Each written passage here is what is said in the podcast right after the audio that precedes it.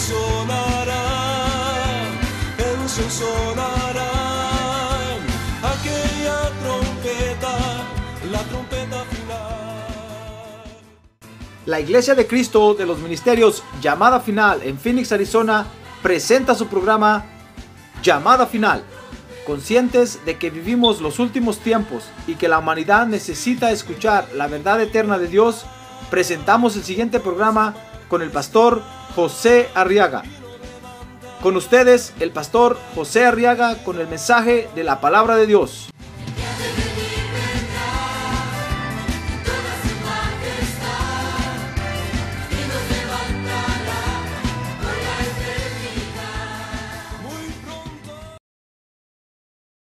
Si vamos ahora a recibir el consejo de Dios, hermano. ¿Quiere usted que Dios le hable? A ver, anime al que tiene a un lado, dígale, anímese, hermano. No se impaciente, dígale, ya ahorita va a salir. Y ahorita va a salir, dígale. Y cuando salga, se toma un galón de agua allá afuera. Tenga paciencia, tenga paciencia. Acuérdese que el Señor le habla, le dice que su palabra es la palabra de su paciencia. Porque se requiere mucha paciencia, hermano, para estarle recibiendo y estarle escuchando. Amén. Muy bien. Libro de jueces capítulo 16. Vamos a leer los versos del 28 al 31. Dice la Biblia que Sansón, ya sabe de quién vamos a hablar, ¿verdad? Es decir, pastor, usted ya no terminó con Sansón. ¿Qué quiere que haga, hermano? El Espíritu Santo no me deja. Yo digo, Señor, mejor de Josué, de Moisés, no me dice, son, son. Es en inglés, pues, pero en español es Sansón. Sansón dice, invocó al Señor y dijo, Señor Dios, te ruego que te acuerdes de mí. Y te suplico que me des fuerza solo esta vez, oh Dios, para vengarme ahora de los filisteos por mis dos ojos. Fíjese que le habían sacado los ojos. Y Sansón asió las dos columnas del medio sobre las que el edificio descansaba y se apoyó contra ellas con su mano derecha sobre una y con su mano izquierda sobre la otra. Y dijo Sansón, verso 30, muera yo con los filisteos. Y se inclinó con todas sus fuerzas y el edificio se derrumbó sobre los príncipes. Fíjese que eran cinco príncipes de los filisteos que estaban ahí, hermano. Y sobre todo el pueblo que estaba en él. Así que mató al morir. Así que los que mató al morir, perdón, fueron más que los que había matado durante su vida. Y entonces descendieron sus hermanos, verso 31, y toda la casa de su padre, y tomándolo lo llevaron. Y lo sepultaron en Sora y Estaol, en la tumba de Manoa, su padre. Él había juzgado a Israel por 20 años. Requiesca timpache, que en italiano quiere decir descansa en paz. No es que se coma un pache, no. Descanse en paz quiere decir, hermano.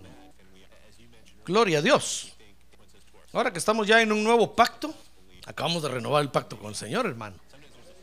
Quiero que vea conmigo estas palabras de oración de Sansón. Dice jueces 16, 28, que Sansón invocó al Señor y dijo, le oró a Dios, pues.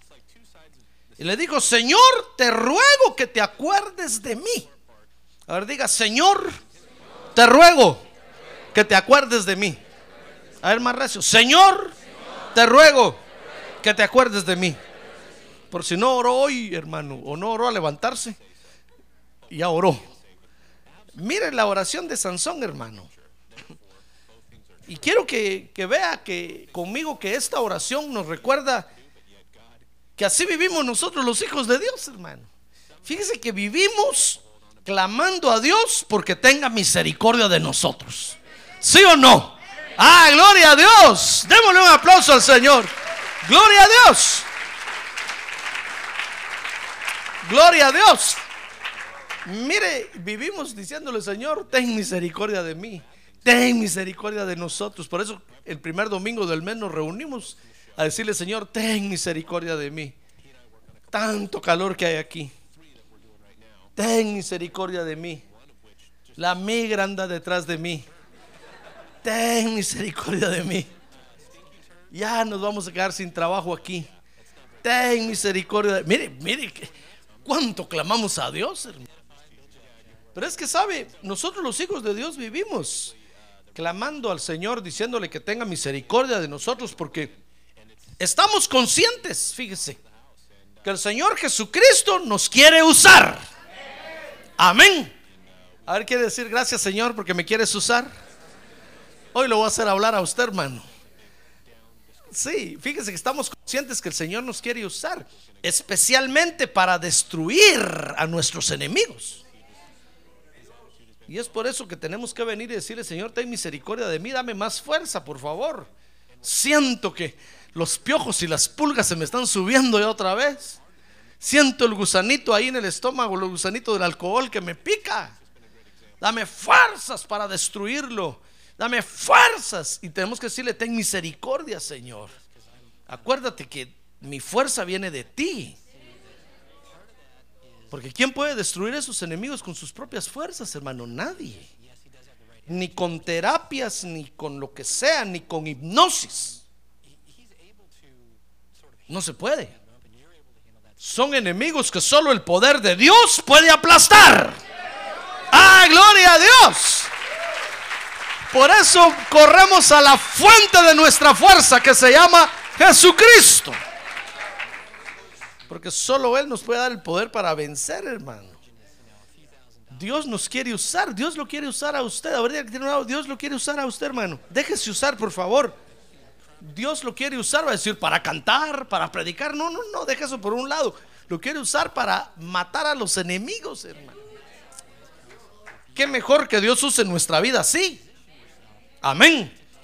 Que podamos destruir a nuestros enemigos. Fíjese que en toda la Biblia usted puede ver que Dios siempre ha usado a sus hijos. Siempre. Dice la Biblia que desde Adán, Dios usó a Adán para que la raza humana se multiplicara. Por eso creó a Adán y le dijo, bueno, Adán, ahora eres un garañón. No te vas a hacer la vasectomía. Multiplícate y llena la tierra. Solo Adán y Eva y toda la tierra vacía. Bueno, había, habían más habitantes en ese tiempo, pero no eran humanos, eran humanoides, parecidos a los humanos. Esos sí vienen del chango, hermano. Por eso cuando Charles Dar- Darwin dijo que el, hombre viene del chango, se equivocó. El hombre Dios lo creó. Pero hay seres que se parecen a los hombres y esos sí vienen del chango. Por eso míreme, aquí no mira a nadie.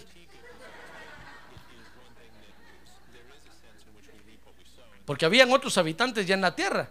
Por eso Dios le dijo, mira Adán, toma el huerto y cuídalo. Porque habían otros que se querían meter en el huerto. Entonces Dios usó la vida de Adán para que Adán se multiplicara y llenara la tierra. Porque Dios lo que quería era sacar a esos enemigos de la tierra. Y quería usar a su hijo Adán para que se multiplicara y entonces multiplicándose Dios pudiera hacer un ejército en la tierra para echar a todos esos enemigos de la tierra. En cuenta los dinosaurios, troncosaurios, de ahí para abajo. ¿Ya ve que Dios usa a sus hijos? Fíjese que dice la Biblia que Dios usó a Noé. ¿Y sabe cómo usó a Noé? Lo usó para preservar la raza humana. Porque dice que cuando Dios vio que los hombres se habían mezclado con todos esos otros seres, hermano, y Dios vio que era una mezcolanza horrible ya eso. A Dios no le gustan las mezclas. Entonces Dios dijo, a ver, Noé, fíjese que limpió los genes de Noé por muchas generaciones y cuando Noé estaba puro en su, en su, en su genealogía, en, su- en sus genes, entonces agarró a Noé y a su familia y los metió al arca. Y Dios preservó la raza humana. Mire para lo que usó a Noé. Dice la Biblia que Dios usó a Abraham. ¿Se acuerda de Abraham? Y lo usó para formar un pueblo para él. Eso estuvo trabajando también con Abraham le prometió que iba a tener una descendencia y Abraham dijo, ¿cuántos hijos voy a tener yo? Y miró a Sara y dijo, pobre Sara ya está toda enclenque, pero vamos a tener un familión. Dijo, Señor, ¿será que esta mujer va a aguantar? Y Dios le dijo, el que no va a aguantar vas a ser tú. Y Abraham se fue con esa esperanza. ¿Y qué le parece que pasaron 30 años y nada? Nada, nada de nada. Y a los 30 años, Abraham le dijo, Dios, te olvidaste del asunto. Me dijiste que iba a tener una gran nación de descendencia y no tengo ni un hijo. Entonces le dijo, no, es que Dios necesitó 30 años para limpiar a Abraham, hermano. Y entonces le dio el hijo de la promesa. ¿Y formó un pueblo Dios o no lo formó? Sí, allá está en el Medio Oriente todavía, hermano. Allá viven, allá están. Allá está el pueblo de Israel, los hijos de Abraham. Mire, Dios ha usado siempre a sus hijos. Por eso, por eso es que yo le digo que Dios lo quiere usar a usted. ¿Es usted hijo de Dios? Prepárese porque Dios lo va a usar. Dios lo va a usar.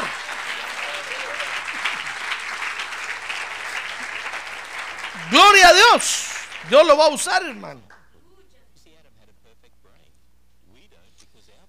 Dios siempre ha usado a sus hijos. En cada etapa, fíjese, del desarrollo de la humanidad, Dios siempre ha usado a sus hijos solo para glorificar su nombre. Por eso es que en este último tiempo, dice que Dios nos va a usar a nosotros, dice la Biblia, para formar un templo para el Espíritu Santo. Dios nos va a usar a nosotros, dice la Biblia, para formar una esposa para su Hijo Jesucristo. Y Dios nos va a usar a nosotros para formar a sus hijos. Porque el Padre, dice la Biblia, está buscando hijos que lo adoren en espíritu y en verdad. Entonces Dios nos va a usar, hermano. Convénzase de una vez por todas que usted ha sido llamado porque Dios lo quiere usar. Usted nació en la tierra porque Dios lo quiere usar, hermano. Amén. Fíjese que dice Romanos 11, 25. Lee este verso conmigo, hermano. Romanos capítulo 11, verso 25. Que en estos últimos tiempos dice que Dios va a usar a Israel para volver a preservar la raza humana otra vez. Para que no se destruya toda la raza humana en la tierra. Dice Romanos 11, 25. Porque no quiero, hermanos, que ignoréis, ignoréis este misterio. Para que no seáis sabios en vuestra propia opinión que a Israel le ha acontecido un endurecimiento parcial hasta que haya entrado la plenitud de los gentiles. Y así dice, todo Israel será salvo tal como está escrito, el libertador vendrá de Sión y apartará la impiedad de Jacob. Mire, cuando el Señor Jesucristo regrese a la tierra, le va a quitar la venda de los ojos al, pueblo de Israel que estén en, el Medio Oriente en ese entonces y les va a quitar el endurecimiento. Y entonces dice la Biblia que lo van a reconocer y le van a decir: Tú eres Jesús de Nazaret, el carpintero. Y el, Señor les va a decir: Yes. El mismo que viste y calza. Aunque ahora soy el Señor Jesucristo, les va a decir. Ah, gloria a Dios, hermano. Y entonces el Señor va a rescatar a Israel ahí y entonces los va a usar para, para que gobiernen toda la tierra y para que preserven la raza humana, hermano. Mire cómo Dios nos usa. Tenemos un Dios tan poderoso que no se ha muerto. El Señor Jesús dijo, mi Padre hasta, fíjese que los fariseos ya habían, ya, habían puesto en disability a Dios, hermano. ¿Qué le parece? Como leían en Génesis que decía el séptimo día Dios descansó, dijeron, hoy ya se jubiló, es que ya está old man, ya está viejito, dijeron, ya le dieron su disability, hasta su, hasta su rotulito de handicap le habían hecho ya para que lo pusieran en su carro. Y entonces cuando el Señor Jesús vino, mire lo que se vino a enterar, hermano. Sin duda llamó a todos los ángeles y le, dijo, ¿ustedes por qué no me habían contado lo que estos están diciendo? los ángeles dijeron, no nos habíamos dado cuenta. Los fariseos le dijeron, no, pero si Dios ya está descansando. Y el Señor les tuvo que decir, saben, mi Padre hasta hoy trabaja y yo también trabajo. Seguimos trabajando. Ah, gloria a Dios. Es por eso que Dios nos quiere usar. A ver, diga, Dios me quiere usar. Dios nos quiere usar, hermano. Usted y yo nacimos en la tierra para que Dios nos use. En esa misma situación estaba Sansón, fíjese. Sansón, Dios lo había hecho nacer en la tierra porque lo quería usar. Pero ¿qué le parece que dice que llegó un momento cuando Sansón cayó en las manos de su enemigo? Dios, fíjese que lo había desarrollado en la tierra, lo había hecho crecer en la tierra para que aplastara a los enemigos. Pero por todas las circunstancias de la vida, por todas las cosas que van y vienen y en el aire se detienen, así como nos pasa a usted y a mí, Sansón cayó en las manos del enemigo. Dice, dice jueces capítulo 16, verso número 21, que los filisteos lo prendieron un día y le sacaron los ojos. Y llevándolo a Gaza lo ataron con cadenas de bronce y lo pusieron a girar el molino en la prisión. Mire, Sansón se, se, hizo esclavo. Fíjese que Sansón había liberado a Israel ya de los filisteos. Había matado muchos filisteos. Y los filisteos le tenían un miedo porque nadie se podía enfrentar a Sansón. ¿No cree usted que Sansón es como lo salen las caricaturas, hermano, con unos brazotes como Popeye? No. Yo le aseguro que Sansón era hasta flaco, escuálido, hasta pálido. No, no aparentaba. Y los fariseos decían, ¿y este Sansón? Y cuando un grandulón fariseo lo quería agarrar, la unción del Espíritu venía sobre Sansón y le apareció una fuerza tan terrible que mataba miles de filisteos. Porque ese sí es el poder de Dios, hermano. Por eso no le dé miedo a usted. Si usted es así todo feo, horrible, no tenga pena. Dios lo quiere usar. Si el enemigo le ha dicho es que pareces cucaracha, no tenga pena. Dios lo va a usar, hermano.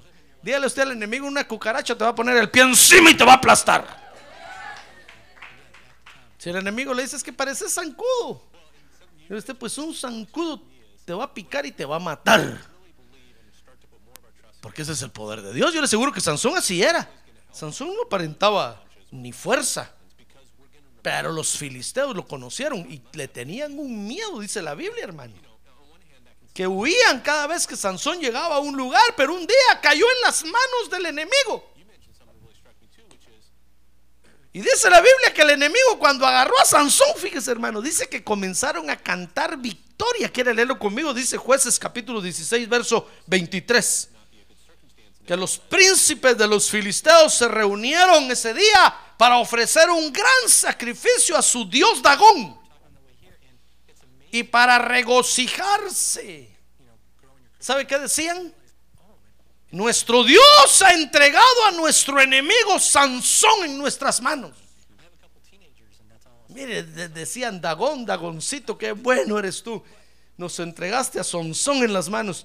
Dice el verso 24, y cuando la gente lo vio, dice que alabaron a su Dios Dagón, pues decían, nuestro Dios ha entregado en nuestras manos a nuestro enemigo, al que asolaba nuestra tierra y multiplicaba nuestros muertos. Mira, hasta un canto habían hecho ahí. Así como cantamos nosotros, Él es el poderoso de Israel. Ellos cantaban, Él es el poderoso Dagoncito. Dejó pelón a Sansón.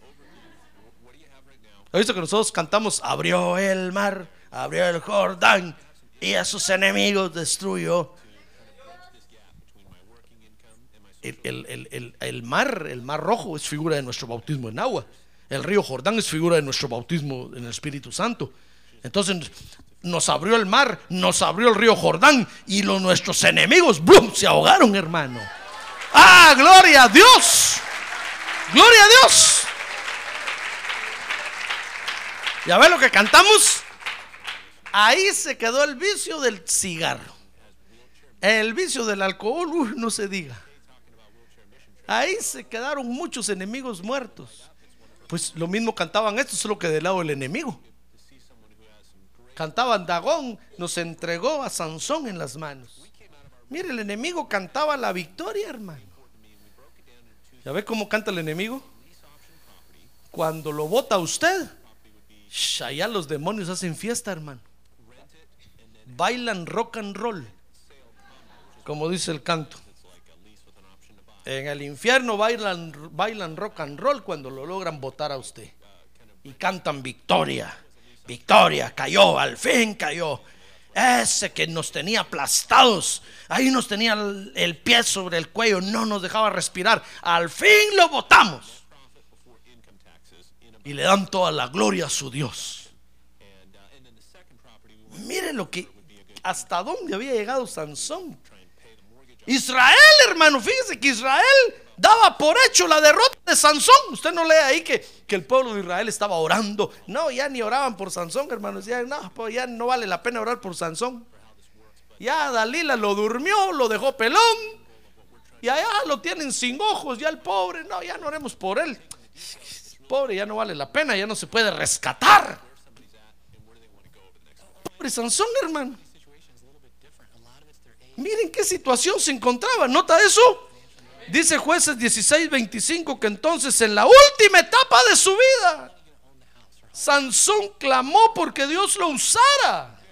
Jueces 16, 25 dice, y sucedió que cuando estaban alegres dijeron, llamen a Sansón para que nos divierta. Es que solo de bufón le servía. Llamaron pues a Sansón de la cárcel y él los divertía. Y lo pusieron de pie entre las columnas. Y entonces Sansón dijo al muchacho que lo tenía de la mano, déjame palpar las columnas entre las que el edificio descansa para apoyarme en ellas. Y el edificio estaba lleno de hombres y mujeres. Y todos los príncipes de los filisteos estaban allí. Y sobre la azotea había tres mil hombres y mujeres mirando mientras Sansón los divertía. Mire, es que cuando un creyente cae en esta situación, mi estimado hermano, uy, todos los demonios se juntan a mirarlo, es una diversión. Para ellos es, es- es una diversión. Es algo, es una alegría para ellos. No encuentran gozo más grande que ver a un hijo de Dios amarrado y atado por ellos mismos, hermano. Dice el verso 28 que entonces Sansón invocó al Señor ahí. Y le dijo, Señor, te ruego que te acuerdes de mí.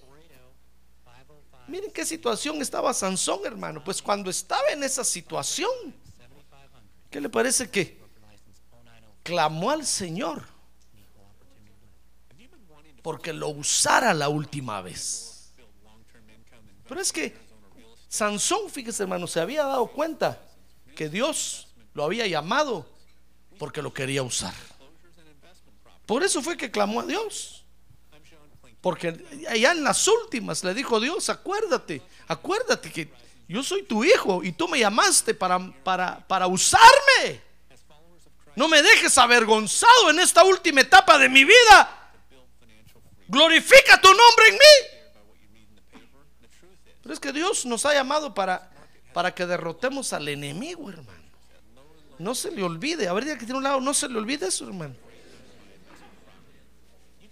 Tal vez el calor no lo puede olvidar hoy, ahorita. Pero, pero, no se, pero esto que no se le olvide. Que Dios lo llamó para derrotar a los enemigos, hermano.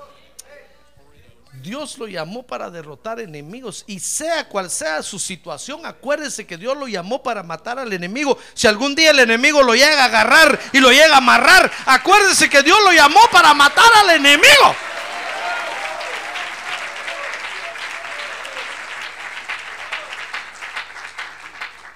¿Sabe por qué?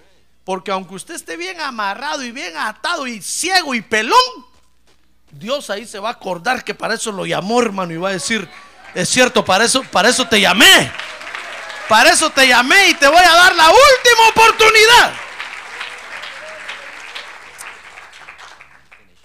Dice jueces 16:30 que Sansón murió. Pero ¿sabe cómo murió? Dice que murió matando a más filisteos que cuando estaba vivo, hermano. Mire las cosas que Dios hace. Mire conmigo, jueces 16:30 dice, y dijo Sansón, muera yo con los filisteos. Y se inclinó con todas sus fuerzas y el edificio se derrumbó sobre los príncipes. Ahí estaban los príncipes, hermano, de los filisteos. Y sobre todo el pueblo que estaba en él.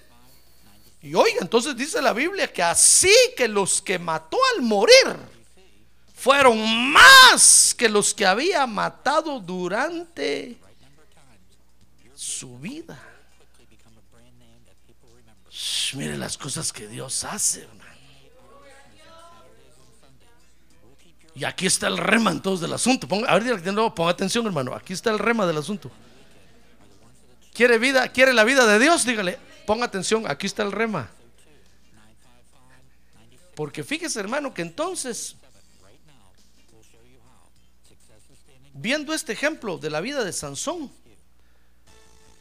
yo encontré que hay dos formas de derrotar al enemigo. ¿Quiere usted derrotar al enemigo? Para eso lo llamó Dios, para derrotar al enemigo. Hay dos formas de derrotar al enemigo, hermano. La primera forma es derrotar al enemigo muriendo nosotros voluntariamente. No hay otra forma de derrotar al enemigo. Al enemigo se le derrota por la muerte. No hay otra forma. Usted tiene que tiene que morir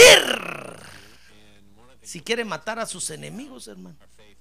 Porque mire, ese odio, ese vicio, ese problema que usted tiene en el corazón va a seguir con usted hasta que hasta hasta cuando el Señor Jesucristo regrese otra vez a la tierra. No crea usted que, que viene a la iglesia, acepta a Cristo y su problema se acabó. Mangos. El problema va a seguir ahí, hermano.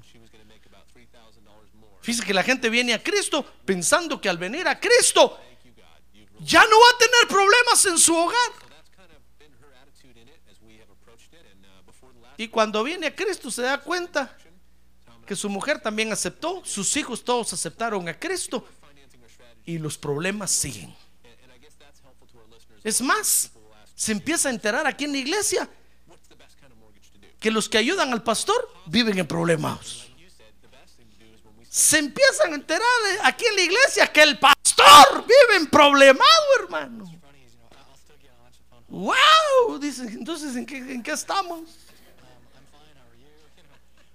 Yo pensé que el pastor no tenía problemas en su casa.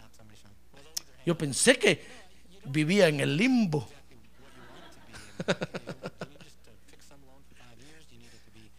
No, hermano. Nosotros creemos que al venir a Cristo, la enfermedad se va a ir. Nosotros creemos que al venir a Cristo, ya no vamos a tener que hacer nada. Todo se va a arreglar. La migra le va a dar sus papeles rápido. No, hermano. Pero venimos a Cristo y nos damos cuenta que el vicio sigue ahí.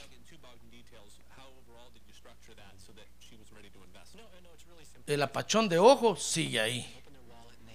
Todavía se le apacha el ojo de vez en cuando a usted, hermano. Usted se da cuenta que lo transero sigue.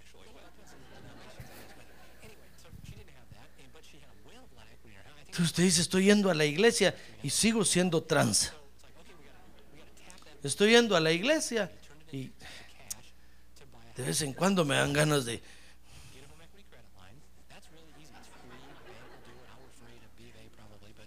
tomar jarabe.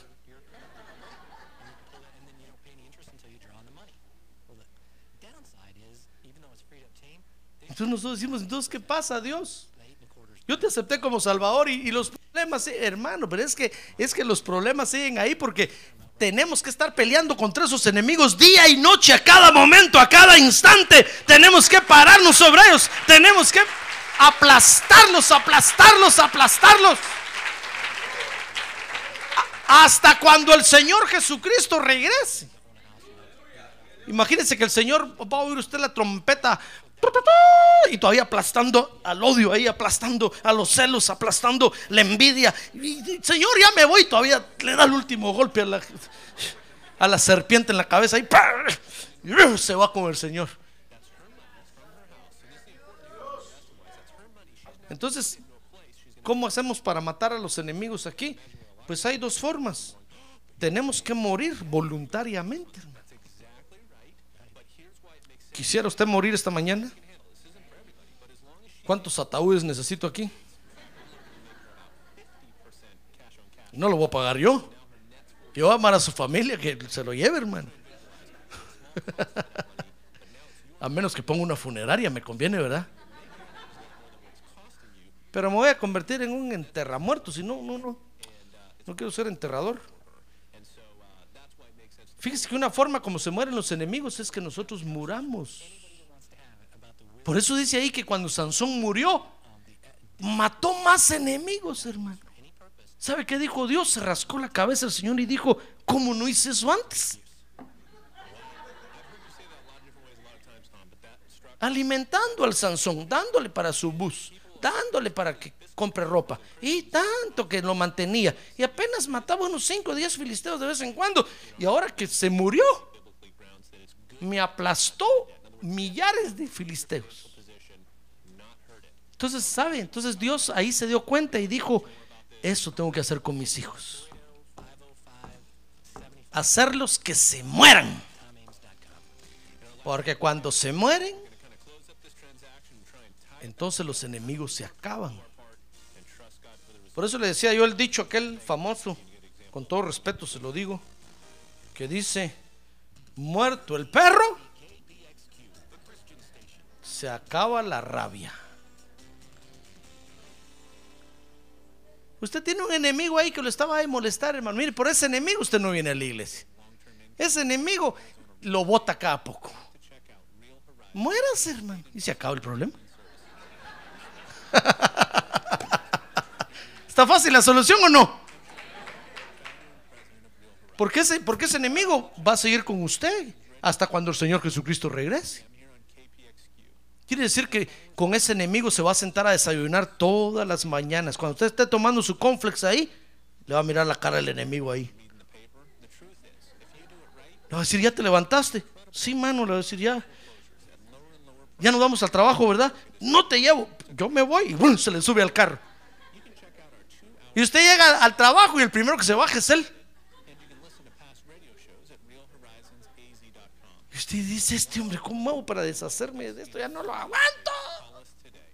Y viene conmigo, pastor, ore por mí. Pónganme su mano santa, ungida con aceite. Me dio de tanto ponérmela, ya no tengo pelo. si se la pongo mucho a usted, lo voy a dejar pelón, hermano. Entonces usted como creyente se cansa un día y dice, no, ya no aguanto, pastor. Yo tanto que voy a la iglesia eh, y sigo gritón, sigo gruñón, sigo inconforme, sigo insatisfecho, sigo... ¿Para qué voy a la iglesia? Muérase. Lo enterramos mañana y se acaba el problema. Sansón se murió y se acabó el problema, ¿sí o no? Se acabaron los filisteos, hermano. Dios dijo, caramba, si es la solución, lo que tengo que hacer es matar a mis hijos. Entonces, hay dos formas de derrotar al enemigo. ¿Quiere usted derrotar al enemigo, sí o no? Bueno, la primera forma es que muramos voluntariamente, hermano. Y la segunda forma de derrotar al enemigo es que muramos a la fuerza. Como quien dice, no se quiere morir, yo me lo echo. a la fuerza.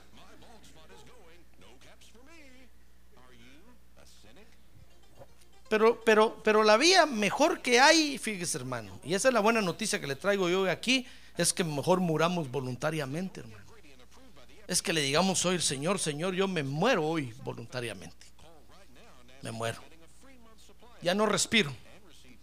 Ya no miro. Ya no huelo, ya no oigo. No siento nada. Estoy, estoy muerto. Porque dice la Biblia que nosotros debemos morir para los deseos de la carne. Y debemos de morir para el mundo. Cuando el mundo aparezca con sus florecitas y sus cosas y usted diga, no miro nada, estoy bien muerto, estoy muerto. No siento nada. Cuando aparezcan ahí las bailarinas bailándole así, Dios, no miro nada, no siento nada, estoy muerto. Tóquenme, me van a ver. Estoy bien muerto. Dice la Biblia que muramos para el mundo y sus pasiones, que muramos para la carne y para sus deseos. Si nosotros morimos, uy hermano, vamos a matar un montón de enemigos en un ratito. Ah, gloria a Dios. En un ratito muchos enemigos van a caer. Nosotros, fíjese, morimos voluntariamente cuando entregamos nuestra vida a Dios, hermano. Si usted le está entregando constantemente su vida a Dios, su corazón a Dios, está muriendo. Está muriendo para el mundo, está muriendo para la carne, está muriendo para los malos pensamientos, está muriendo para la maldad, porque la maldad lo ve cada vez entregarse más a Dios, cada vez entregarle los derechos de su vida a Dios, cada vez entregarle su corazón a Dios, y entonces la maldad ya no lo puede tocar, hermano. Entonces la maldad dice, no, si este está muerto. Ahí se mete a ese gran cementerio que se llama Iglesia de Cristo, 60 Virrey Norte, 69. Ahí se mete ya ni respira ni nada. Cuando sale de ahí, por más que le enseño un montón de cosas, no mira, no oye, no habla, no huele, ya, no, ya ni olfato tiene. ¿Ya ve cuál es la clave para derrotar al enemigo? Es que nos muramos, hermano. si nos entregamos a Dios, nos morimos para el mundo y para la carne.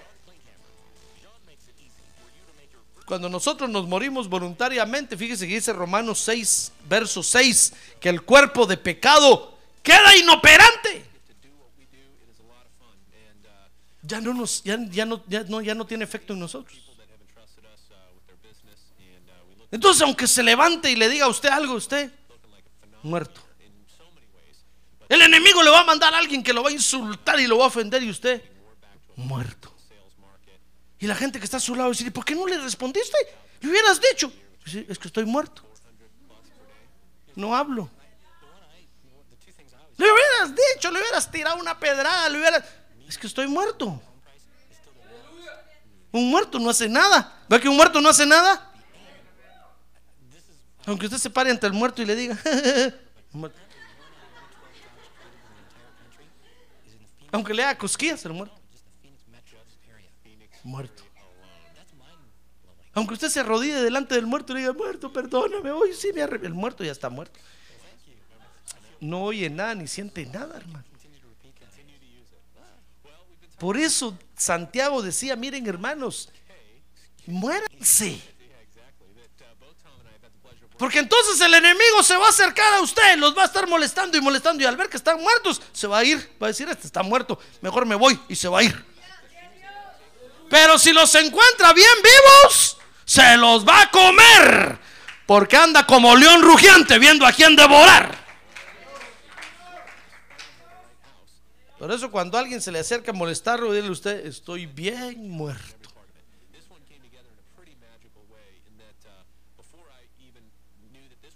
Por eso le he dicho a usted, cuando usted viene conmigo a decirme, pastor, fíjese que están hablando mal de mí, yo le digo de mí también. Pero ¿sabe qué le he dicho a usted? No haga caso, hermano. Hágase el muerto. Porque eso hago yo. Cuando empiezan a hablar mal de mí, yo digo, estoy bien, muerto, no oigo nada, mire. Pastor, y no va a contestar, no va a ir a decir, no, es que estoy muerto.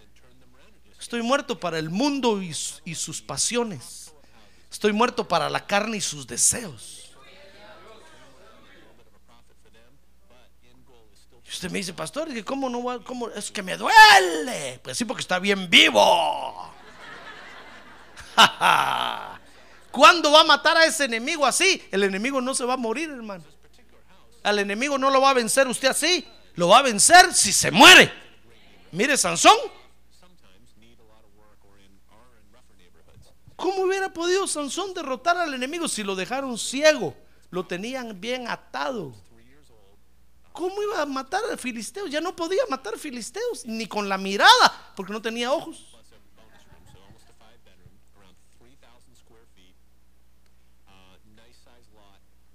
Ah, pero Sansón digo, si me muero, me los echo a todos. Entonces le dijo al que estaba ahí, ¿sabes qué? Llévame a donde están las columnas. Y se apoyó y empujó las columnas y se desboronó el templo, hermano. Y los príncipes de los filisteos estaban ahí. Las potestades superiores estaban ahí. Y ese día el templo los aplastó. ¡Ah, gloria a Dios! A ver, diga, gloria a Dios. Por eso tenemos que morir. A ver, diga, yo tengo que morir.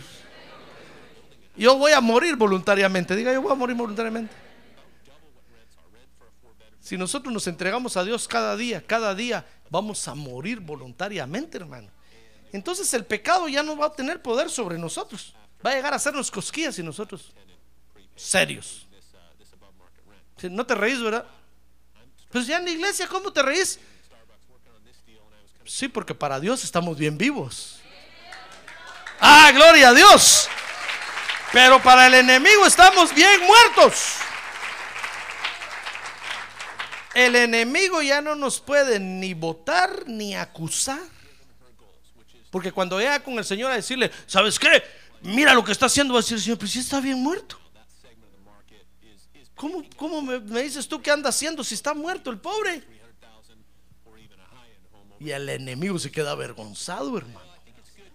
Por eso la Biblia dice que, que muramos, que muramos, que muramos voluntariamente, entregándole nuestra vida, los derechos de nuestra vida a Dios, todos los días, todos los días. Y entonces así vamos a aplastar más enemigos. Ahora, la otra, la otra opción es que derrotemos al enemigo muriendo a la fuerza. Eso sí no se lo recomiendo, hermano. Mire, Sansón tuvo que morir a la fuerza. ¿Sabe por qué? Porque voluntariamente se había entregado al enemigo.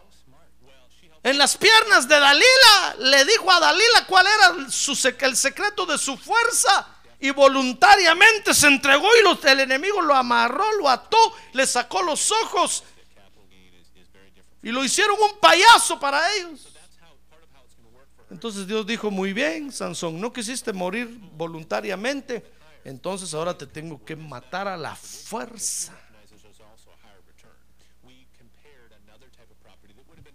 Sansón tuvo que morir a la fuerza, hermano. Y, fíjese que los creyentes a veces tienen, tienen, que morir a la fuerza.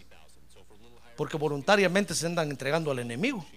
Son unos regalados. Ahora que tiene un lado regalado.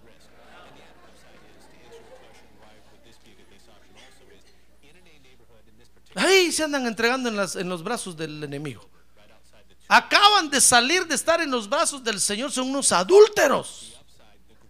Acaban de salir de estar en los brazos del Señor y al ratito se, caen en los brazos del enemigo allá. Entonces el Señor los mira y dice, ¿y este qué?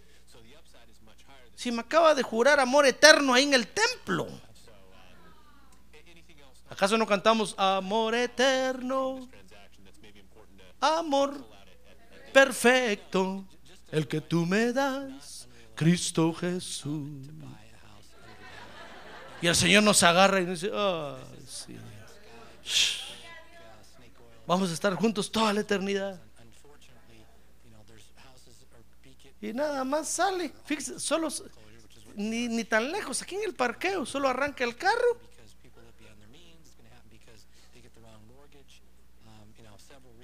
Y ahí está la música en el radio. No le digo qué canción mejor. Ahí se tiran los brazos del otro. Y el Espíritu Santo va con usted, hermano, y dice, ¿y este qué? ¿Por qué hace eso? Entonces el Espíritu Santo le dice al Padre, mira, Padre, este, este, este anda mal. Es un degenerado. Pobrecito. Entonces el Padre dice, muy bien Espíritu Santo, vente para acá. lo voy a tener que matar, ya que no se quiere morir voluntariamente, lo voy a tener que matar a la fuerza. Solo así vamos a terminar con esos enemigos. Mire, yo le aseguro, óigame bien, yo le aseguro que Dios tiene más enemigos viviendo dentro de usted que los que están en todo el universo. Por eso es que nos pide que muramos, hermano. ¿Acaso no Sansón mató muchos más enemigos ahí? Ahí los tenía adentro a todos juntos. Y el día que Sansón murió, los aplastó a todos. Por eso es que a veces se mueren los creyentes, hermano. Yo, como no quisiera yo que usted no se muriera físicamente hablando, que estuviera vivo junto conmigo hasta cuando el Señor viniera. Pero hoy le profetizo a muchos aquí que van a tener que pagar su funeraria. No me pidan que les dé ofrenda especial porque no hay.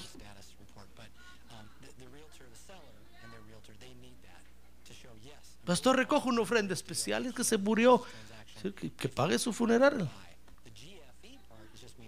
Se murió a la fuerza porque nunca quiso morirse voluntariamente. ¿Cuánto lo rogué que viniera a la iglesia, que le entregara los derechos de su vida a Cristo, que le entregara su corazón y nunca quiso? Entonces Dios lo para un día en el camino y le dice, ah, andas en los brazos del enemigo, qué alegre, ¿verdad?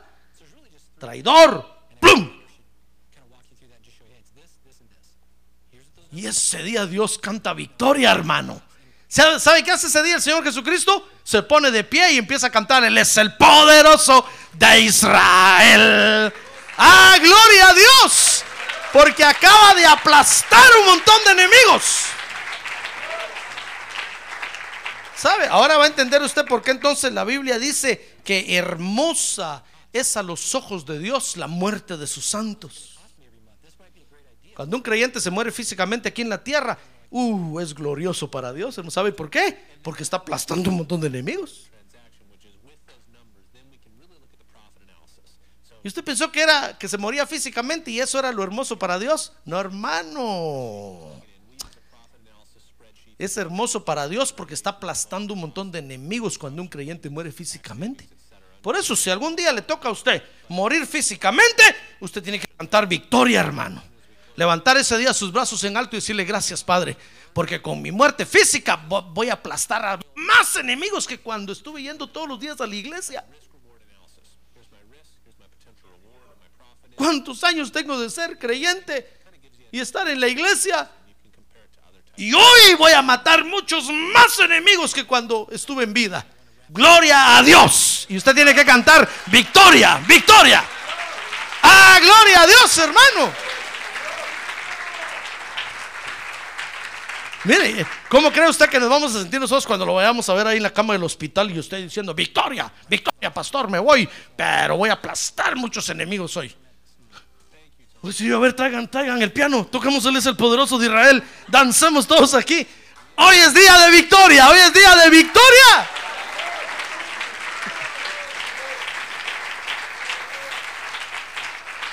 Pero ¿sabe qué le pasa a muchos creyentes cuando están en la cama del hospital? Empiezan a llorar, hermano.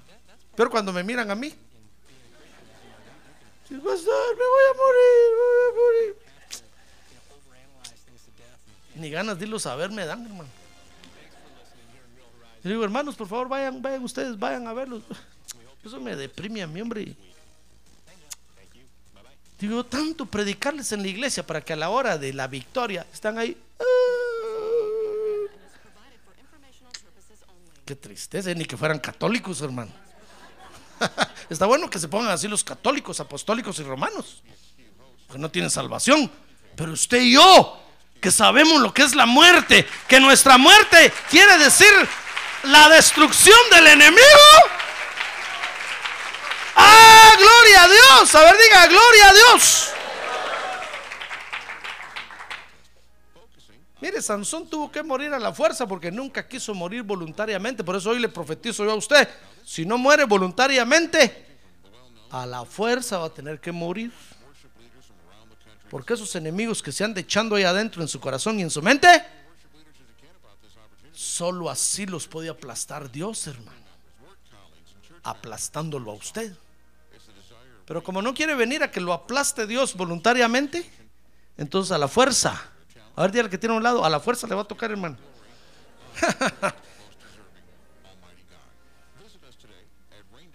Por eso, mire, por eso el Señor Jesús un día dijo, el que guarda mi palabra no morirá. Y todos dijeron, ¿cómo si no va a morir? Si no los creyentes se mueren, pues. Pues sí, porque no han guardado la palabra. Si algún día yo me fuera a morir físicamente, es porque no guardé la palabra de Dios, hermano. En algo fallé. Entonces Dios me tuvo que matar, porque solo así puede matar a un montón de enemigos que tienen adentro. Pero si estoy vivo para cuando el Señor Jesucristo regrese a la tierra y me arrebata, oh, es porque guardé su palabra. Ah, gloria a Dios. Y no voy a ver la muerte jamás. Ah, gloria a Dios. A ver, diga, gloria a Dios. Mire, Sansón tuvo que morir a la fuerza. Dice ahí, jueces 16, 25, que lo apresaron y se lo llevaron al templo de Dagón. Dice el verso 27 que los enemigos se burlaban de él. Porque Sansón ya no podía pelear, hermano. Porque los enemigos lo tenían atado. Mire, cuando un creyente ya está así, que ya no puede ni pelear, hermano. Yo le digo, no compre cigarros. Es que me los regalan, hermano.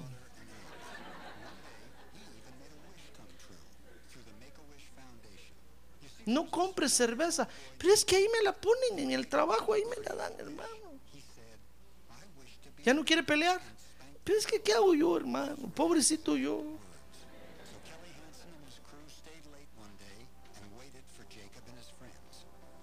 Deje a la otra mujer que tiene. Hermano, pero es que fíjese que tengo dividido el corazón. ¿Qué hago yo? ¿No quiere pelear? Bueno, pues. Los enemigos ya lo tienen amarrado, ya lo tienen atado, ya lo tienen ciego, ya no ve nada. Yo le digo, mire el daño que está sufriendo, mire, mire, no, no veo nada, hermano. No, es que ¿qué hago yo? Bueno, ¿ya no quiere pelear? Bueno. Padre, en tus manos encomiendo este, esta alma. Le doy los santos óleos.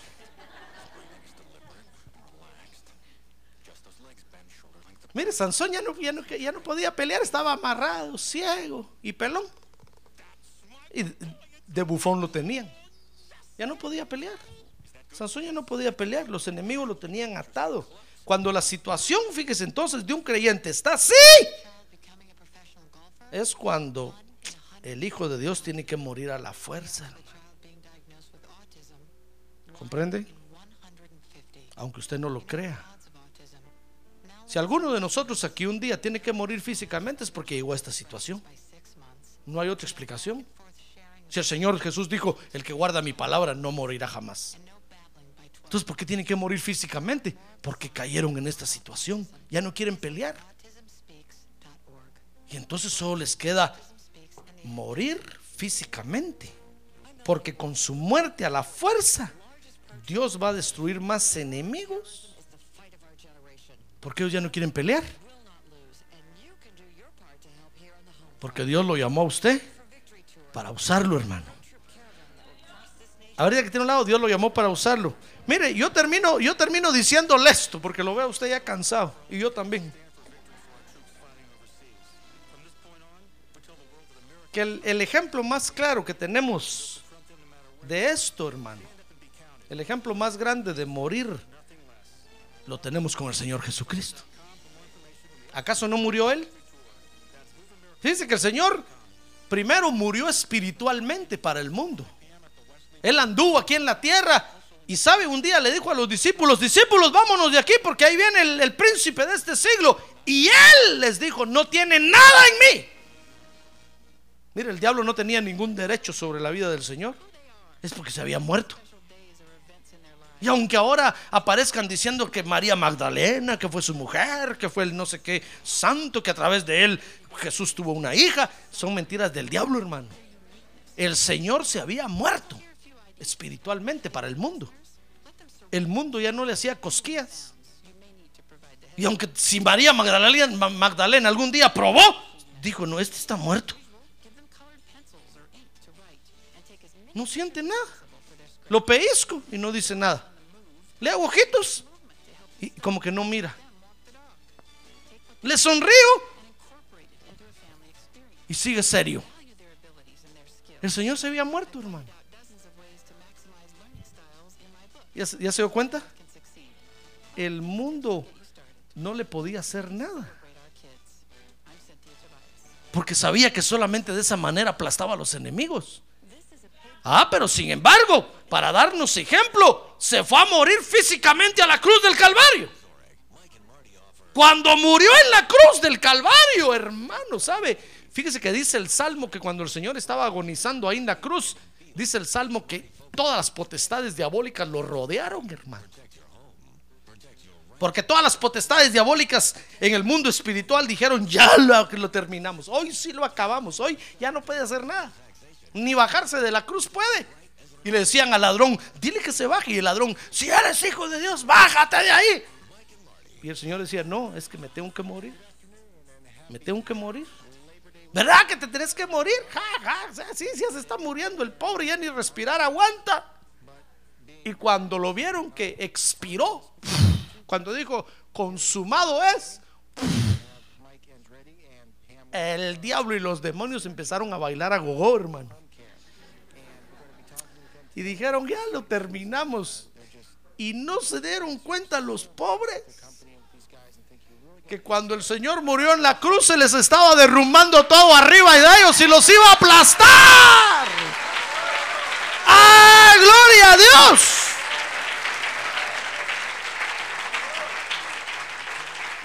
¿Ya ve que real lo que le estoy enseñando hoy o no? Mire, el Señor Jesucristo voluntariamente entregó su vida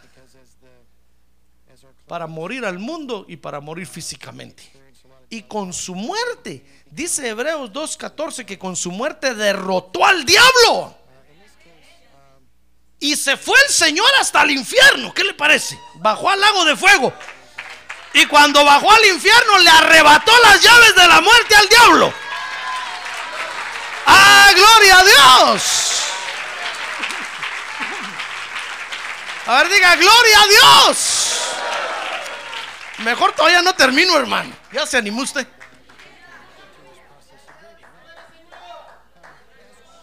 ¿Qué le parece que le arrebató las llaves al diablo? Mire, el, el diablo dijo, pero si te moriste. Pues sí, le dijo, me morí, pero para destruirte. ¡Ay, gloria a Dios! ¡Gloria a Dios!